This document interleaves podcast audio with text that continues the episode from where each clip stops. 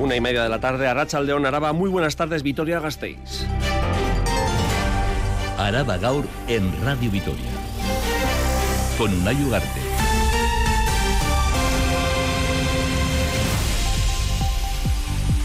En Juntas Generales, la diputada de Sostenibilidad, Agricultura y Medio Natural, Amaya Barredo, ha dado a conocer que la Academia de la Tzantzan de Arcaute contaminó con hasta 8.000 litros de gasóleo las aguas del arroyo Recabarri, que bañan las inmediaciones de los humedales de Salburúa.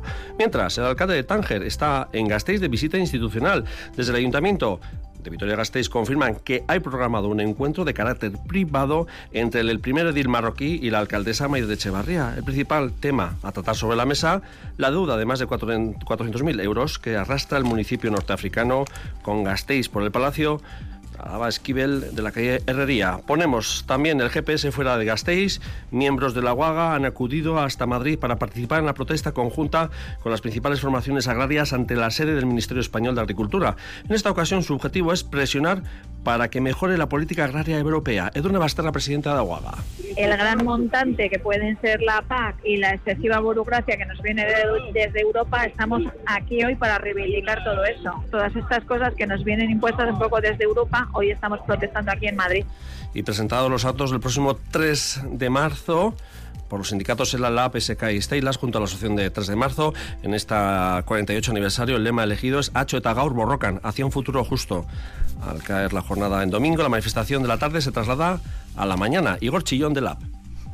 El acto será a las 12 de la mañana en, la Plaza del 3 de marzo, junto al monolito, un pequeño acto con la participación de la, de la Asociación de Víctimas del 3 de marzo, posteriormente una manifestación a las 12 y media. Va a recorrer toda la ciudad hasta terminar en, en la Plaza de los Fueros. Y Osakidecha ha licitado ya las obras de la primera fase de ampliación del Hospital Universitario de Araba, de Chagorrichu, reforma por la que se intervendrá en tres plantas con una inversión de casi 16 millones de euros y arrancará en el segundo semestre de este año. Y en deportes, Rafa Munguía, Arrachaldeón. Arrachaldeón, Unai. Destacamos una vez más al ciclista Adurza, Oyer Lazcano, ayer con las mejores en las carreteras belgas, pero sin duda la noticia de la jornada es la vuelta de la Euskal Selección de fútbol, el combinado vasco que acaba de anunciar un partido de relumbrón. Pues sí, es una auténtica notición para el fútbol vasco, vuelve la Euskal Selección, lo hace a lo grande. 23 de marzo, San Mamés, eh, Euskadi, Uruguay, una bicampeona mundial con Marcelo Bielsa al frente, con jugadores de renombre, algunos de ellos en la eh, Liga Española y con muchos jugadores seleccionables en esta ocasión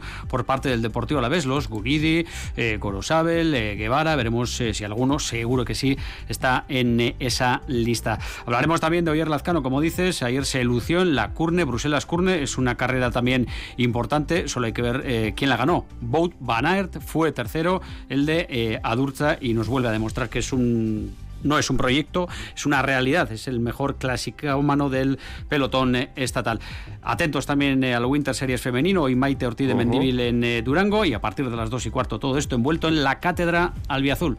Es que casco, dos y cuarto, más deportes. Ahora seguimos aquí con la información. Lunes 26 de enero, esto será Bagaur en Radio Vitoria. En la realización técnica de audio, nuestro compañero Norberto Rodríguez Millán. Al micrófono, una Ugarte Zumárraga. Y un día más, es que ricasco por elegirnos para informarnos sobre la actualidad del territorio y de Gasteiz. Araba Gaur.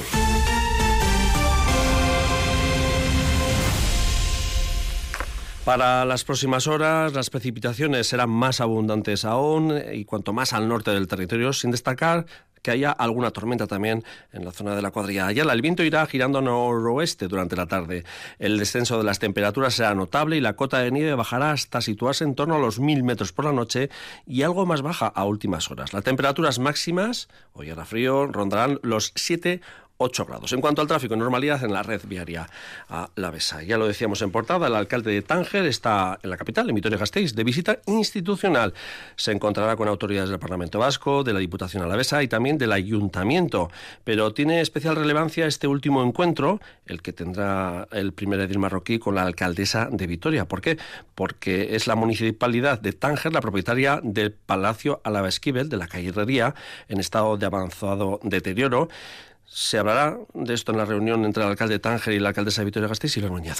No han trascendido los detalles del orden del día de la reunión, pero todo apunta que sí, es de hecho uno de los temas más importantes pendientes entre ambas instituciones.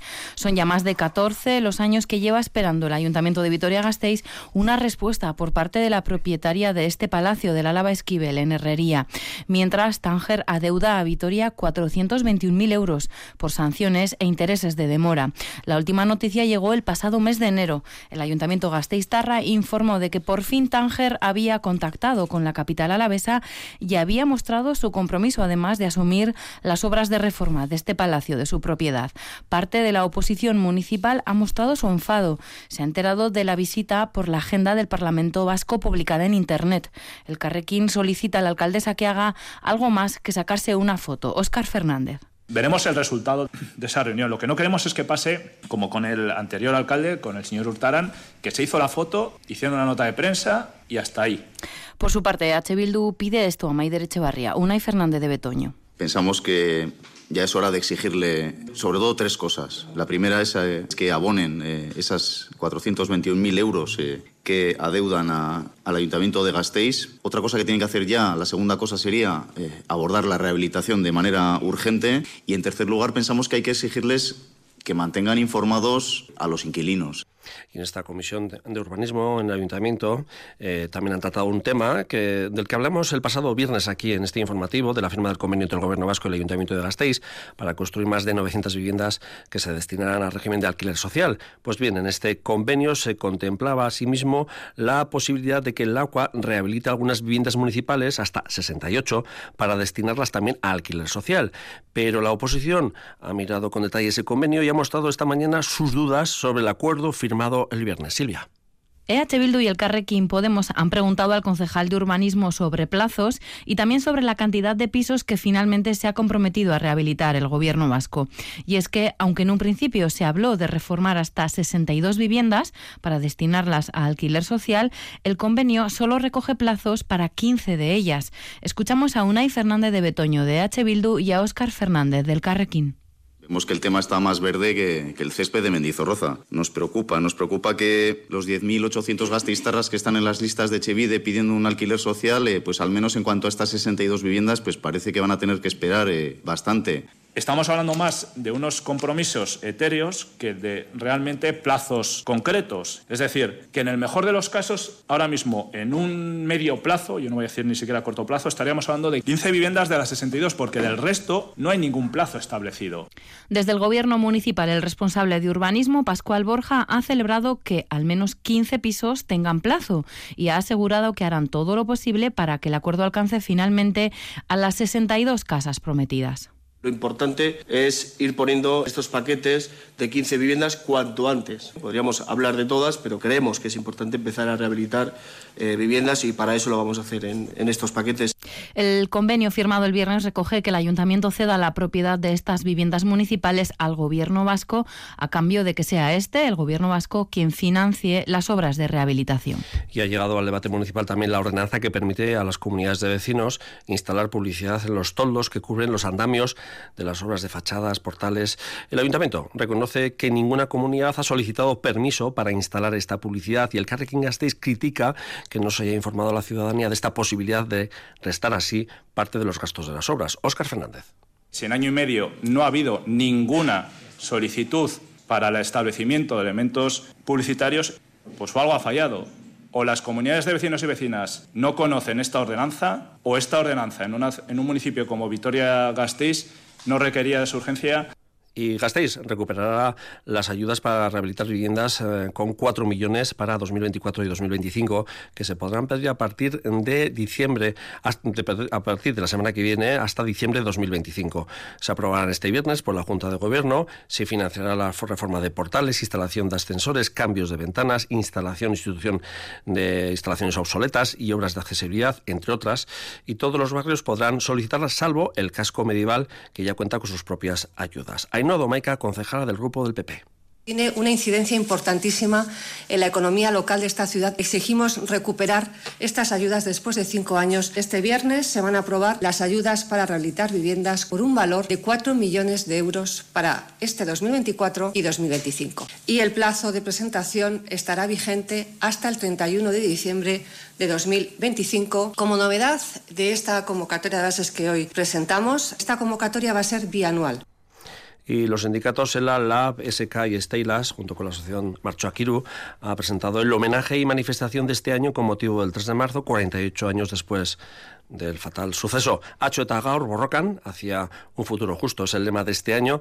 que pretenden homenajear y recordar aquel trágico suceso del 3 de marzo de 1976. Adrián Nicolás. Un lema que va en línea de reivindicar la lucha, la de entonces y las luchas de ahora y reivindicar un futuro justo para todas las personas. hemos hecho un poco un recorrido pues, de las luchas de entonces, del papel también de las mujeres, de no solo que era una lucha en el empleo, sino también que se reivindicaban vidas dignas. Es Igor Chillón del sindicato LAB, que junto a ELA, SK y Steylas, además de Marcho Akiru, han presentado el homenaje y manifestación para este 3 de marzo, un día para poner en valor las luchas de antaño y también las de ahora la necesidad de poner los cuidados en el centro, viendo también la precariedad que hay en los sectores de los cuidados en, Araba, en las residencias de, de mayores, en ayuda domiciliaria, las trabajadoras del hogar. Este domingo 3 de marzo se realizará un acto homenaje en la plaza del mismo nombre y media hora más tarde, desde ese punto, saldrá una manifestación. Y vamos con más actos conmemorativos. Con motivo del Día Internacional de la Mujer, el próximo 8 de marzo, el Ayuntamiento de Gasteiz ha presentado la campaña A por el 8M Activamos. Dentro de esta iniciativa, que tendrá lugar entre el 1 y al 26 de marzo, la Casa de las Mujeres de Gasteiz acogerá varias charlas y actividades. Más datos, Iraide Ibarrondo.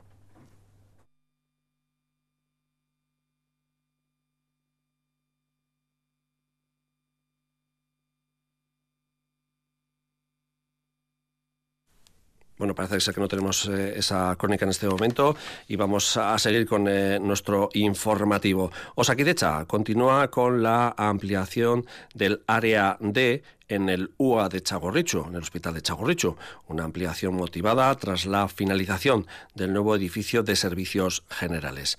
Esta es la primera fase de la ampliación e incluye la reforma de varias plantas y el acceso. La obra comenzará previsiblemente en el segundo semestre del año y tendrá una duración de 18 meses. Más información, nuestra compañera Nerea García. Esta fase de la ampliación contempla la obra para reformar tres de las plantas del área D y la ejecución de un nuevo acceso al servicio de oncología radioterápica. La obra, según las previsiones, comenzará en el segundo semestre del año y concretamente se reformarán las plantas de radiodiagnóstico, banco de sangre y gimnasios de rehabilitación y la nueva unidad de diálisis agudos, medicina preventiva y unidad básica de prevención. Se establecerá un acceso temporal al servicio de oncología radioterápica de forma que cuando comiencen las obras, la actual se pueda derribar. En cuanto a la segunda fase, tras la reforma de las plantas citadas, se procederá a la ampliación de esta área D con un nuevo edificio que ofrecerá nuevos servicios como medicina nuclear, anatomía patológica o pruebas complementarias de varias especialidades, entre otras.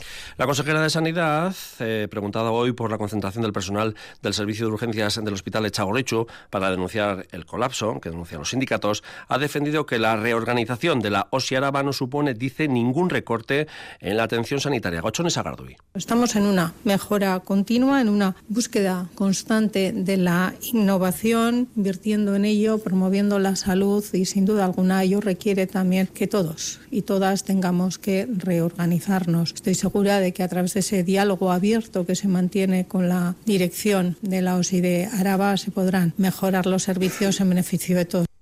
Y la Diputación de Álava, Gobierno Vasco y las farmacias del territorio amplían un servicio que vienen prestando a las personas polimedicadas. Se trata de la preparación de esta medicación por parte de las farmacias. El año pasado se encargaron de dispensar más de 6.700 blisters con el objetivo de garantizar la seguridad de los pacientes y su adherencia a los tratamientos. Edurne Trascastro. La edad de las personas atendidas oscila entre los 60 y los 94 años. Son personas dependientes, usuarias del servicio de ayuda a domicilio, pero ahora se amplía a personas con discapacidad intelectual, con problemas de salud mental y perceptoras de la ayuda económica para cuidados en el entorno familiar. Desde las farmacias alavesas se les prepara la medicación. Muchas veces son ellas quienes detectan a posibles usuarios. Milagros López de Ocariz, presidenta del Colegio de Farmacia de Álava. A veces en la propia farmacia porque detectamos que hay, lo que digo yo, pues cuando no me llega la medicación, ¿no? ¿Por qué no me llega la medicación? Y hay veces que la propia familia también nos, nos eh, pide el introducir a estas personas en el, en el programa. En 2023 se prepararon más de 6.700 blisters. Con este programa se mejora la adherencia terapéutica y previene olvidos y duplicidades. Gochones Agardo y consejera de Salud. Sabemos que muchas personas de edad incumplen en mayor o menor medida los tratamientos farmacológicos cuando la adherencia a ellos es una herramienta fundamental. De ahí la importancia de estos programas. El diputado de Políticas Sociales Gorka Hurtarán incide en que también se ayuda a prolongar la estancia de las personas mayores en sus hogares que las personas se sientan más seguras en sus casas, que pueden permanecer en sus hogares sin tener que ser institucionalizados, sin tener que acudir a una residencia, a un centro de cuidados, ¿no? En Álava todas las farmacias, las 116, ofrecen este servicio de mejora del acceso y utilización de la medicación. La Diputación ha puesto en marcha un nuevo servicio de orientación sociolaboral para quienes trabajan en el ámbito de los cuidados de personas con dependencia. Se trata de mejorar su inserción laboral y la calidad de empleo. Además, se va a formar a 60 personas cuidadoras para obtener el certificado de profesionalidad. El primer grupo con 20 personas ya está en marcha. Cristina González, diputada de Empleo. Eh, ponemos en marcha el proyecto SainLab eh, con un triple objetivo. Profesionalizar y cualificar para que haya empleos de calidad eh, a las personas que trabajan en el ámbito de los cuidados. En segundo, ayudar a este colectivo a su inserción laboral. Y tercero, mejorar la calidad de atención que reciben nuestros mayores dependientes. La diputada de Sostenibilidad, vamos ya a Juntas Generales, Amaya Barredo, ha comparecido en comisión para explicar qué medidas y procedimientos se siguieron en los vertidos ocurridos en enero a los ríos Errecabarri y Eguileor. En ambos casos asegura que se están adoptando medidas para que no vuelvan a darse estas situaciones y subraya que las actuaciones de las instituciones fueron eficaces. Nerea García. A principios de año, el río Recabarri se vio afectado por un vertido que provenía de una fuga de una caldera de la Academia de la Archancha. Es la cuarta vez en 20 años que se produce un incidente de este tipo.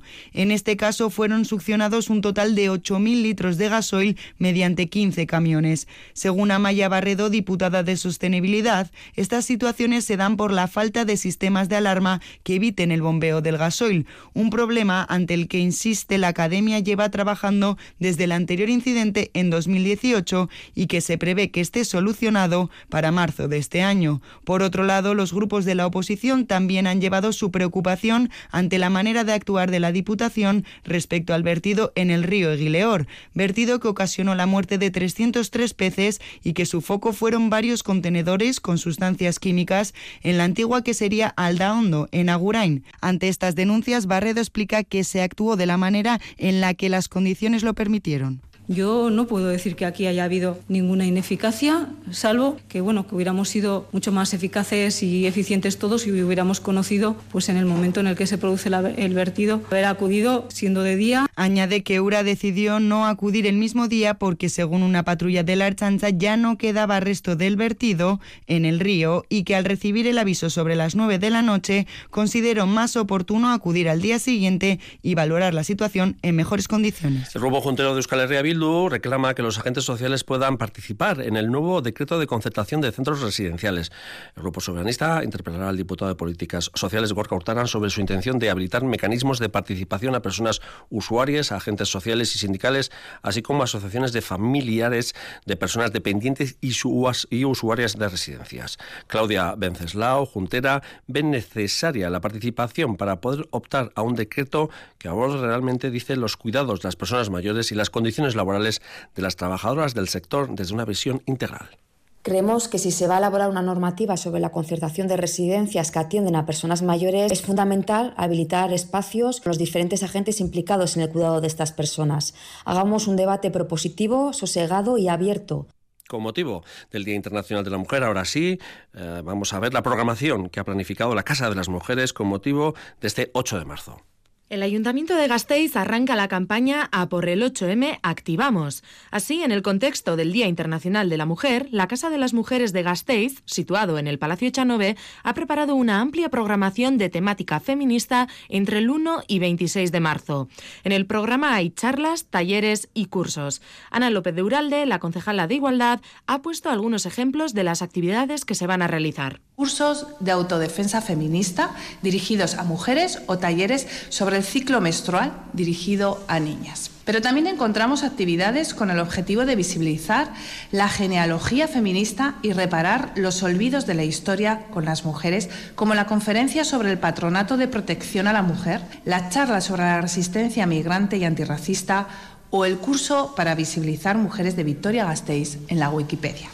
Aquellas personas que se quieran inscribir tendrán que hacerlo a través de la página web del ayuntamiento. Algunas actividades serán gratuitas, pero otras serán de pago. Decenas de agricultores del territorio han viajado hoy a Madrid para reivindicar un futuro para el sector primario y reclamar soluciones a la complicada situación que sufren. Adrián. Sí, a primera hora de la mañana cerca de un centenar de agricultores y ganaderos de todo Araba han partido hacia Madrid y lo han hecho en un día en el que se producirá una cita clave en Bruselas con el Consejo de Ministros del ramo que buscará soluciones para aliviar a los productores. Edurne Basterra, presidenta de UAGA. Nosotros hemos traído un autobús, pero luego aquí sí que nos hemos juntado con gente que ha venido en coches, unas 80, 100 personas. Bajo el lema El campo exige apoyo, respeto y reconocimiento, los manifestantes, más de 20.000 según las primeras estimaciones de los organizadores, han reclamado a las puertas del Ministerio de Agricultura soluciones urgentes, reclamaciones que subraya Basterra son en común en todo el Estado tener unos precios justos, eh, un trabajo digno, todas esas cosas son las mismas. El gran montante que pueden ser la PAC y la excesiva burocracia que nos viene desde Europa, estamos aquí hoy para reivindicar todo eso. A su vez, alrededor de 900 tractores bloquean a esta hora el Distrito Europeo de Bruselas, con algunos momentos de tensión. Es que casco Adrián y el lobo volvió a actuar la semana pasada en Cuartango y provocó heridas a dos animales. Lo ha contado en Radio Victoria Gaur la alcaldesa de la localidad Miren Meave, que ha denunciado que desde que el lobo está considerado especie protegida, sus ataques se han disparado. Javier Moncada. Las víctimas de este nuevo ataque del lobo son una pochoca de un vecino de la localidad y un burro propiedad de la alcaldesa que considera que la convivencia entre ganaderos y el lobo es imposible. Esta semana pasada ha habido dos. Uno sufrí yo y después eh, sufrió otro vecino en, en Andagoya, sufrió otro vecino otro ataque, una potoca mató. Creo que el tema del lobo, la convivencia va a ser imposible. Tendremos que coexistir, pero va a ser muy difícil convivir. Desde que entró en la, en la lista de especie protegida, eh, los ataques han ido en ascenso, pero totalmente. Miren Meave considera positivo que la Diputación vaya a actualizar el decreto que regula las indemnizaciones que cobran los ganaderos cuando el lobo mata a uno de sus animales. La institución foral ha facilitado al sector el borrador de los contenidos que pretende actualizar. La Diputación está preocupada con la situación del lobo y ahora se va a hacer una modificación del decreto de indemnizaciones. Además del propio daño, la propia muerte, se te contemplen otra serie de gastos, como pueden ser gastos veterinarios. Hay animales que se quedan lesionados. El lucro cesante, cuando tú se te muere ese animal, tú estás dejando de percibir una serie de, de beneficios, así como los costes laborales que nos está suponiendo el, el convivir con el lobo. Meave ha señalado que su ganado ha recibido cuatro ataques de lobos desde diciembre y ha asegurado que hasta 19 ejemplares se mueven en la actualidad en el entorno de Cuartango. Araba Cultura.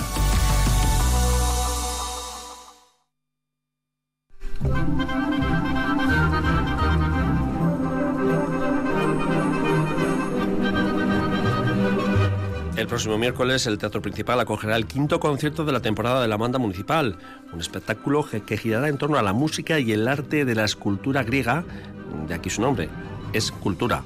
La murciana Virginia Martínez será la directora invitada, Rachel Charidóquelis. A Rachel León, el repertorio programado incluye un movimiento de la Sinfonía El Olimpo de los Dioses de Oscar Navarro, compositor residente de esta temporada, Poseidón de Julie Giroux y Vierkengels, la primera sinfonía de Franco Cesarini. Estas dos últimas piezas serán interpretadas por primera vez por la banda Miriam de la Mata. Visibilizar el trabajo de las mujeres en la música es una de las tareas que lleva a cabo la banda municipal de Vitoria-Gasteiz, una evolución que va avanzando poco a poco con conciertos en los que las mujeres compositoras juegan un papel fundamental. Es el caso de Escultura, un concierto, el quinto de la temporada, que el miércoles día 28 aunará la música con la escultura en el teatro principal. Contará con tres obras de grandes compositores y compositoras que no dejarán indiferentes a los y las presentes. Virginia Martínez, directora invitada. Eh, gira en torno a la escultura, a los dioses griegos y, ese va a ser, digamos, el hilo conductor de, todo el concierto. Comentaremos con, uno de los movimientos de su sinfonía, el, Olimpo de los Dioses, eh, una pieza que se titula Zeus y Era. Es una pieza de una exigencia eh, bestial para, para, todo el viento y continuaremos con, con, una obra que se titula Poseidón. Y para terminar, interpretación de la primera sinfonía de Cesarini, una pieza que dura alrededor de media hora, la cual va a cerrar el concierto. Las entradas, solo las restantes en el segundo anfiteatro, pueden adquirirse por las vías habituales. En marzo se publica el primer fanzine Cosas de Dentro, Barroco Gauzak, una revista que recoge la obra de los y las internas del Centro Penitenciario de Zaballa. Es el resultado de los talleres programados por la Asociación Cultural Samsara. Samsara se formó en 2016 con la idea de acercar la danza y el arte a las zonas rurales y a los contextos más excluidos. Y en 2020 empezaron a trabajar en la prisión de Zaballa. Los jueves desarrollan una sesión de arte terapia y los viernes de danza terapéutica. Y en diciembre decidieron crear este fanzine. Sara Ortega, miembro de Samsara. Pues el año pasado, durante el 2023, estuvimos haciendo arte terapia, danza terapéutica y creación con jóvenes de los módulos conflictivos de Nanclares de 18 a 30 años y con mujeres y sus obras creativas, lo que han creado y todo eso lo hemos puesto en un fanzine. Son obras artísticas que también a veces han usado colas, también hemos trabajado desde el cuerpo y luego lo hemos llevado a la obra. La revista, con una tirada de 400 ejemplares, busca hacer de puente entre los y las internas y la sociedad. La idea del fanzine es un poco también como crear un puente para que no haya tanta distancia emocional, brecha emocional entre la gente penada y la gente no. Cosas de Dentro, Barruco Gausa, que estará a disposición de la ciudadanía en marzo en los centros cívicos de la ciudad y en la librería Librutopía. La periodicidad del fanzine financiado por el Gobierno vasco y la Fundación Vital será anual. En unos días tendremos en nuestras manos este fanzine, Cosas de Dentro, Barruco Gauzak. Será el primero, el número uno.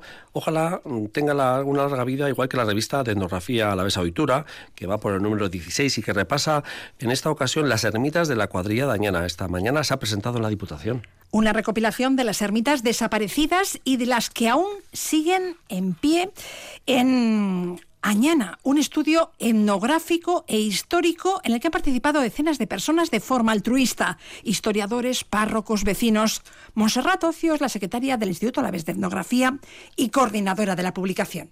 Se hace un estudio etnográfico también histórico, ¿eh? pero sobre todo es etnografía recogida de, de agiónimos, no solo eh, de las ermitas, de cruceros, se intenta recoger también leyendas en torno a esas ermitas de esa zona, y hay que decir que al principio cuesta mucho buscar investigadores, pero luego eh, eh, se vuelcan de una forma increíble porque también son los mismos fotógrafos, hacen las fotografías, Aún quedan por publicarse los números correspondientes a las ermitas de La Llanada, Vitoria, Ayala y Treviño. Y Cinemastea, la Semana del Cine Vasco, cumple 40 años en 2024. Para celebrar dicha efeméride, la Fundación Vital, la entidad organizadora de este festival, ha editado un libro conmemorativo que recorre las cuatro décadas del certamen y cuyos trabajos y autores son Kepa Sojo y Sonia Pacios. La publicación recoge carteles, fotografías, la nómina de los invitados asistentes y de los cortos y largos seleccionados y premiados, así como numerosas anécdotas y curiosidades. Iraide Ibarrondo.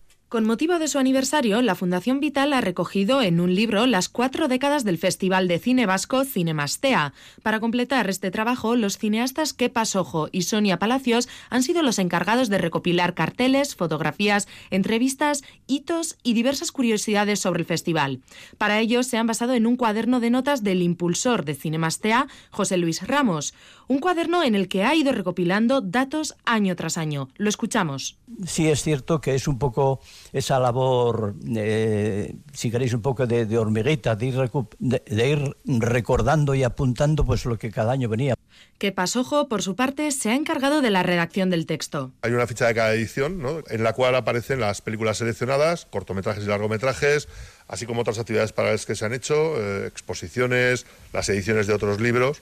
Tanto Ramos como Sojo han destacado que un libro sobre cine sin fotografías no tiene ningún sentido.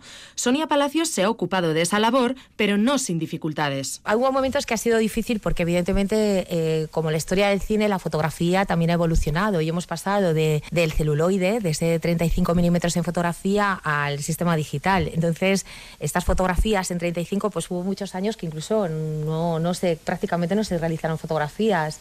De momento han publicado unos 200 ejemplares y no estarán a la venta. Vital Fundacio los repartirá entre el sector audiovisual y bibliotecas. Este libro se ha presentado en el marco de la celebración de Cinemastea, que arrancó el pasado viernes y que concluirá el próximo sábado con la gala de clausura y la entrega de galardones, Charo. Hoy a las 7 de la tarde, Vital Fundación Cultura Unea se proyecta 20.000 especies de abejas de Estíbal y Zurresola. No hay entradas para este aplaudido drama sobre los cambios que experimenta una familia de una niña trans. Participarán en el coloquio posterior a la proyección la guionista y directora de la película, la laudioarra Estibaliz Urresola y la actriz que da vida a la abuela de la niña, Itziar Lazcano. Una buena cita a cobijo porque hay que coger paraguas y chubasquero, Charo. Es que ricasco, agur.